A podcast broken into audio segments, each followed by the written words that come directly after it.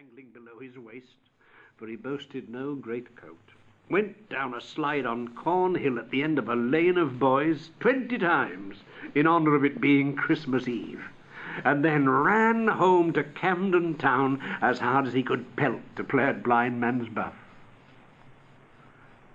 When Scrooge reached what he called home, a dismal set of chambers which once belonged to his dead partner Jacob Marley, as he placed his key in the lock of the door, he noticed for the first time that the large knocker took on a semblance of Marley's face.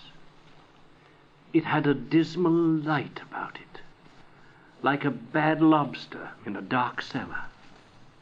He looked fixedly at the apparition. And lo, it was a knocker again. Pooh, pooh, said Scrooge. He closed his door, locked himself in, went upstairs and sat down before the fire to take his gruel. A very low fire indeed. Nothing on such a bitter night. Shh. Humbug, said Scrooge. After several turns, he sat down again, when suddenly a clanking noise deep down below. Scrooge remembered to have heard that ghosts in haunted houses were described as dragging chains.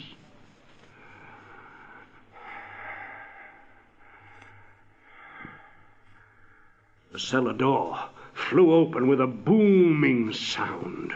Then he heard the noise, much louder, on the floors below.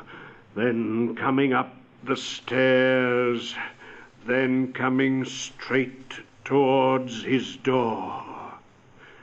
It's humbug still, said Scrooge. But I, I won't believe it.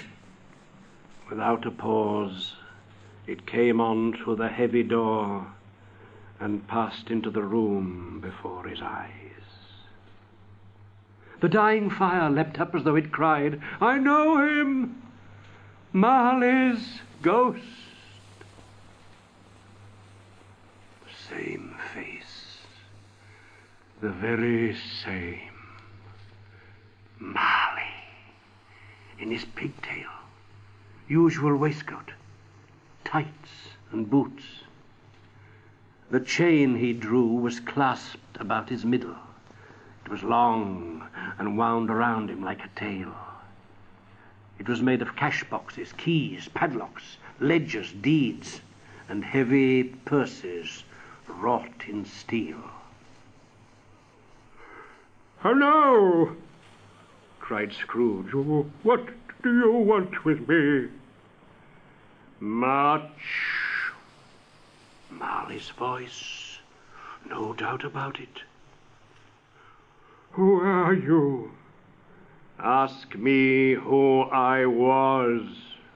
Well, uh, who, who were you then? said Scrooge, raising his voice. In life I was your partner, Jacob Marley. Humbug, I tell you. Humbug. At this, the spirit raised a frightful cry and shook its chain with such a dismal and appalling noise that Scrooge fell upon his knees and clasped his hands before his face. It is required of every man that the spirit within him should walk abroad among his fellow men. And if that spirit goes not forth in life, it is condemned to wander through the world and witness what it cannot share, but might have shared on earth and turn to happiness. My spirit never walked beyond our counting house, never roved beyond the limits of our money changing hole. At this time of the year, I suffer most. Why did I walk through crowds of fellow beings with my eyes turned down and never raise them to that blessed star which led the wise men?